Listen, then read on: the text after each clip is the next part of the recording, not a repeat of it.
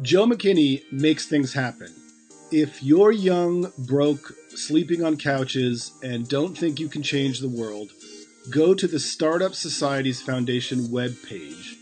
Read Meaning, Responsibility, and Startup Societies. Then attend the Startup Societies Summit in Washington, D.C., where just about everybody in the Startup Societies Summit will speak, including me, and we owe it all to Joe McKinney's hustle. Jordan Peterson should interview Joe McKinney. But first, Natalie gets to. Okay, hello. I'm here with Joe McKinney, CEO of the Startup Societies Foundation. Hi, Joe. How are you? Hi, Natalie. It's great to be on here. No, it was greater for me to be there with you.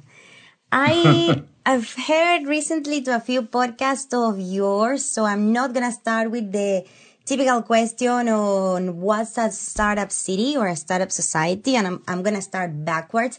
I first want to know, what's your own version of utopia? Well, that's a tough one. Especially with my work on startup societies, we've been taking a really broad approach. We want multiple people to try their own versions of utopia, roughly speaking. But for me, broad strokes, I want a world that has liberty and justice and improvements in standard of living. Those are my biggest things. And also sort of tangentially, a sense of purpose and meaning within a society. Whether how that's achieved, I'm a little bit loose in the details, but I'm hoping through experimentation and startup societies, we'll be able to find out what that will look like. So a startup society, first of all, what is a startup society? And secondly, is it therefore a way to achieve liberty somehow? So a startup society is any form of experimental government located in a small geographic area. It's a very broad category. It includes things like special economic zones, seasteads, private cities, intentional communities, communes, eco-villages, etc. How I would think liberty may be achieved is that if you have so much competition among startup societies, it's very easy to leave a startup society. Because of that, a government can't really be tyrannical, meaning that there would be lots of liberty within each startup society. So as a consequence of having little micro-governments that are easy to leave, that causes competition, and that leads to more startup societies or governments adopting principles that promote liberty.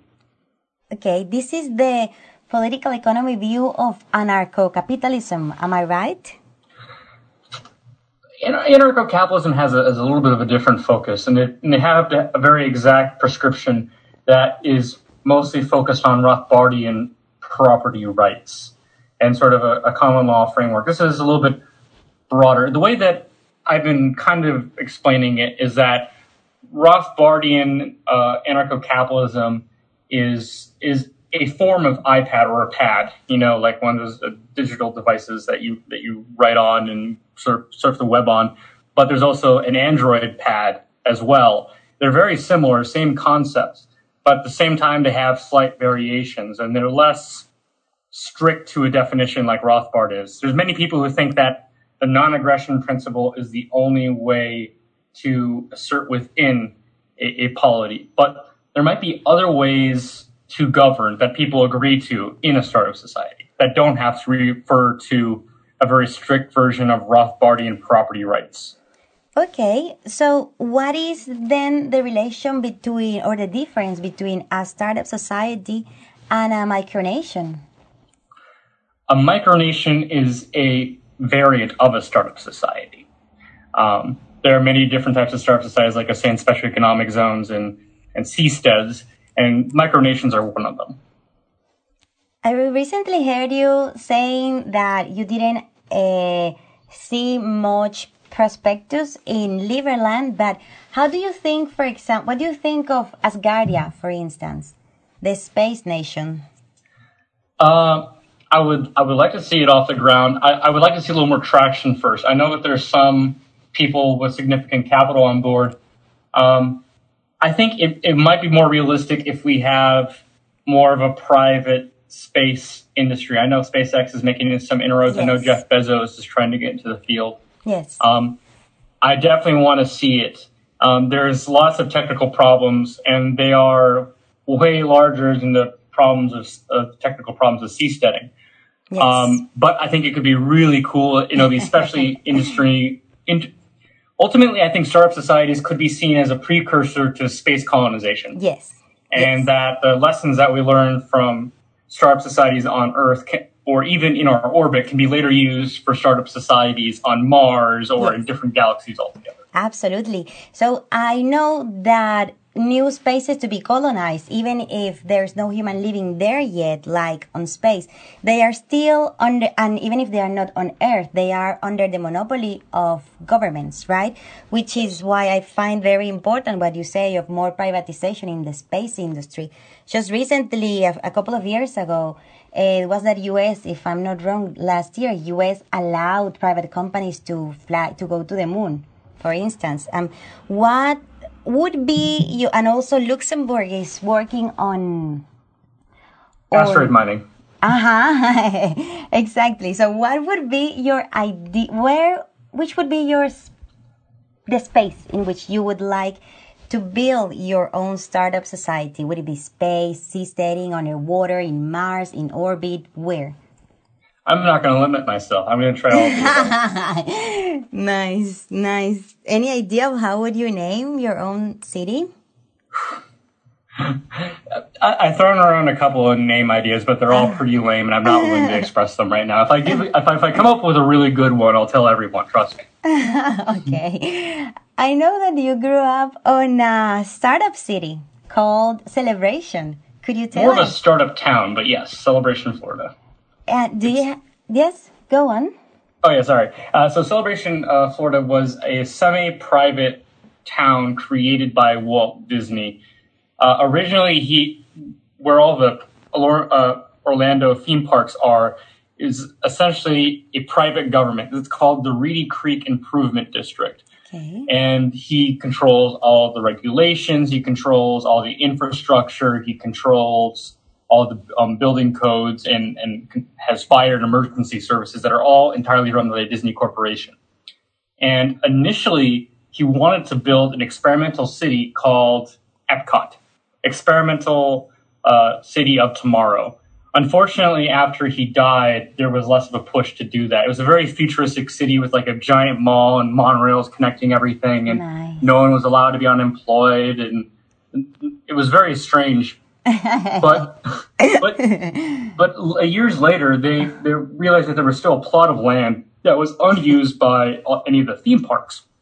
So they decided, if we don't use this land, the state of Florida is probably going to take it as a nature preserve. Yeah. So we might as well make something out of it. And they still had these urban ambitions in the back of their head. So they decided to build a town. However, it was very different from Walt Disney, who wanted this techno-futuristic kind of cold design. It was a variant of new urbanism, which was inspired by Jane Jacobs, which said that people in the suburbs are too isolated from one another, and zoning businesses and residential areas led to less connection among people. Yes. So it was focusing heavily on public spaces like downtowns and parks and smaller holdings of lands, more so than the suburbs. And it was a very big urban planning experiment. It looks kind of like Pleasantville or the Truman Show. And in fact, people used to knock on our door and ask us if we were actors because they thought it was just another theme park. It just seemed too surreal for a lot of people. And it went well for a while. It had some good urban planning principles. However, the problem was economics. There was no jobs in that area. Okay. It was in Osceola County, which is one of the poorest counties in Florida. There was no jobs outside in that area besides Disney jobs, and they were not well paying enough to actually live in Celebration. So they're mostly like digital nomads, as we know them today, that were moving there. And another problem is that it was not a fully private city. While they completely controlled the infrastructure, they built the infrastructure from scratch, really top line telecommunications and electric infrastructure all underground and roads and everything like that. However, they didn't control fire and police, and they did not control how schools were run. So that presented a lot of problems later on. And because of they Disney didn't want to incorporate into its own town and instead allowed Osceola County to annex it, it wasn't able to achieve a lot of its urban ambitions that it originally sent out to. So right now, it's a successful development. It's not a successful startup society, unfortunately, as much as I love that town. I understand. Do you have any favorite example of a contemporary startup city? Or a few, a couple? The best one has to be Shenzhen. In 30 years, it moved from a series of fishing villages to now has the same gross domestic product as nation states. That's too incredible to not think that's not the number one. Singapore is up there as well, to be honest. Yes, Singapore is amazing. So what do you think makes startup society so special compared to how traditional governments manage other territories? Well, there's this quote by Isaac Asimov in his book Foundation. He compares an imperial type system to like a small little polity, and he says that the big ones, they assert their power through essentially coercing people with big weapons, and those little areas, they are forced to provide goods for people, profit and prosperity and good lives, because that's all they can provide. And as a consequence, I think that small nations are much more instrumental to providing better lives for people than large ones. And I think that's ultimately why they're needed to cause competition in the political world, because right now it has stasis and it's so focused on coercive methods of change.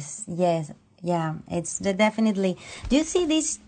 I don't want to call it increasing trend because I see it more as a fact, as a reality. Where do you see, however, this increasing trend taking us? How do you see the future as more and more startup cities continue to emerge?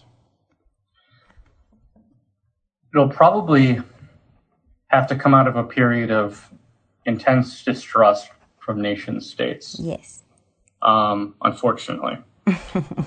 Startup societies don't tend to arise in areas with strong states. Because of states, the last thing they want to give up is land. Land is their key asset. Yes. So there'll have to be a little bit of chaos first. And then you'll start seeing breaking up, or people will start states will voluntarily relinquish areas that they can't really control. Hopefully, like areas that are just completely uninhabited, people will let in new polities that didn't exist before. Yes. So that they wouldn't have this whole political problem, or as much of one. Hopefully, the startup society's method will actually be a solution to that chaos. And you kind of find this after areas of intense chaos that come from these periods of stasis that we're currently in, you see a lot of an outcropping of new, smaller polities. And these new, smaller polities begin to form alliances and create a new order, more stable and more productive and more peaceful than before. So that's what I hope. You start to see a ton more small little states, all connected, having alliances based on trade. Hopefully, a lot of those ties will be based on blockchain. And I think a lot of those alliances and those trade agreements will be built on blockchain infrastructure. I love your answer. It reminds me of coevolution in population ecosystems. After huge periods of stasis, then you have a big disruption that changes the order of the system, and then you achieve a new stasis. So do you think at some point, say a couple of up from few decades to centuries, do you think nation states are gonna, as we know them now, the Westphalian state, are gonna be replaced fully by startup cities and more micronations? I would hope to think that, but honestly, that's probably way too idealistic. Unfortunately, you see a lot of these, everything is kind of, in this area is kind of cyclical. A lot of these startup cities, ones that are really successful and provide the best ways of life, they tend to grow big, not necessarily through military conquest, hopefully not, but just because of people want their product so much. As a consequence, you'll start to see monopolies. And at first they may be justified, but then they'll later become modern day nation states likely, and then we'll have to go through this process again. I think the best thing we can do is to have this continually push for this idea that small governments are necessary to revivify the old system. And maybe we can hold it off for a long term as possible. And if we live in a heavenly world, maybe we can continue to keep to have the startup society mindset in mind. So maybe we never have it. And I think it might be easier with these new technologies because of like blockchain, because of it's becoming or the internet, you know, decentralizing information. It's increasingly hard to centralize. So maybe that will also be another force that will keep it at bay. But I'm not going to say blanketly that we're going to see the end of nation states forever. Okay. We can hope and we can try. You mentioned technologies, and I see every time more efforts into green technologies and also new cities, for example, in China, being planned, focus fully on the environment. There is one city called that it's going to be built, Liuzhou Forest City. I don't know if you're familiarized with it. It's going to have 40,000 trees planted. How do you see cities that are being developed from scratch and fully focused on the environment fit into the startup societies and startup cities trend? I think they're a worthy version of experimentation. And there's a lot of these little experiments. I know that Rengen villages, which frames itself as a Tesla of eco-villages, is forming a town near Amsterdam. And I want to see more of these things. As it becomes an increasing concern to deal with the environment, I think that more and more people will be attracted to this. Yes. It'll be nice. And I know that a lot of seasteading, a lot of their focus is on this as well. It's beautiful because of not only does it address, you know, the concerns with rising sea levels, it also can claim to actively restore the environment through a lot of farming on the sea. I know that Joe Quirk has mentioned that algae farming or kelp farming, for instance, actually has a restorative effect. Well, Joe, thank you very much for being here and for accepting. I'm very, very glad to have spoken to you, and goodbye. Of course, likewise. Thanks for joining us on the Blue Frontiers podcast. To learn more about our work and find out how you can support the project, visit blue-frontiers.com. or visit our social channels. You can like us on Facebook, follow us on Twitter at Blue Frontiers, or shoot us a note via our website.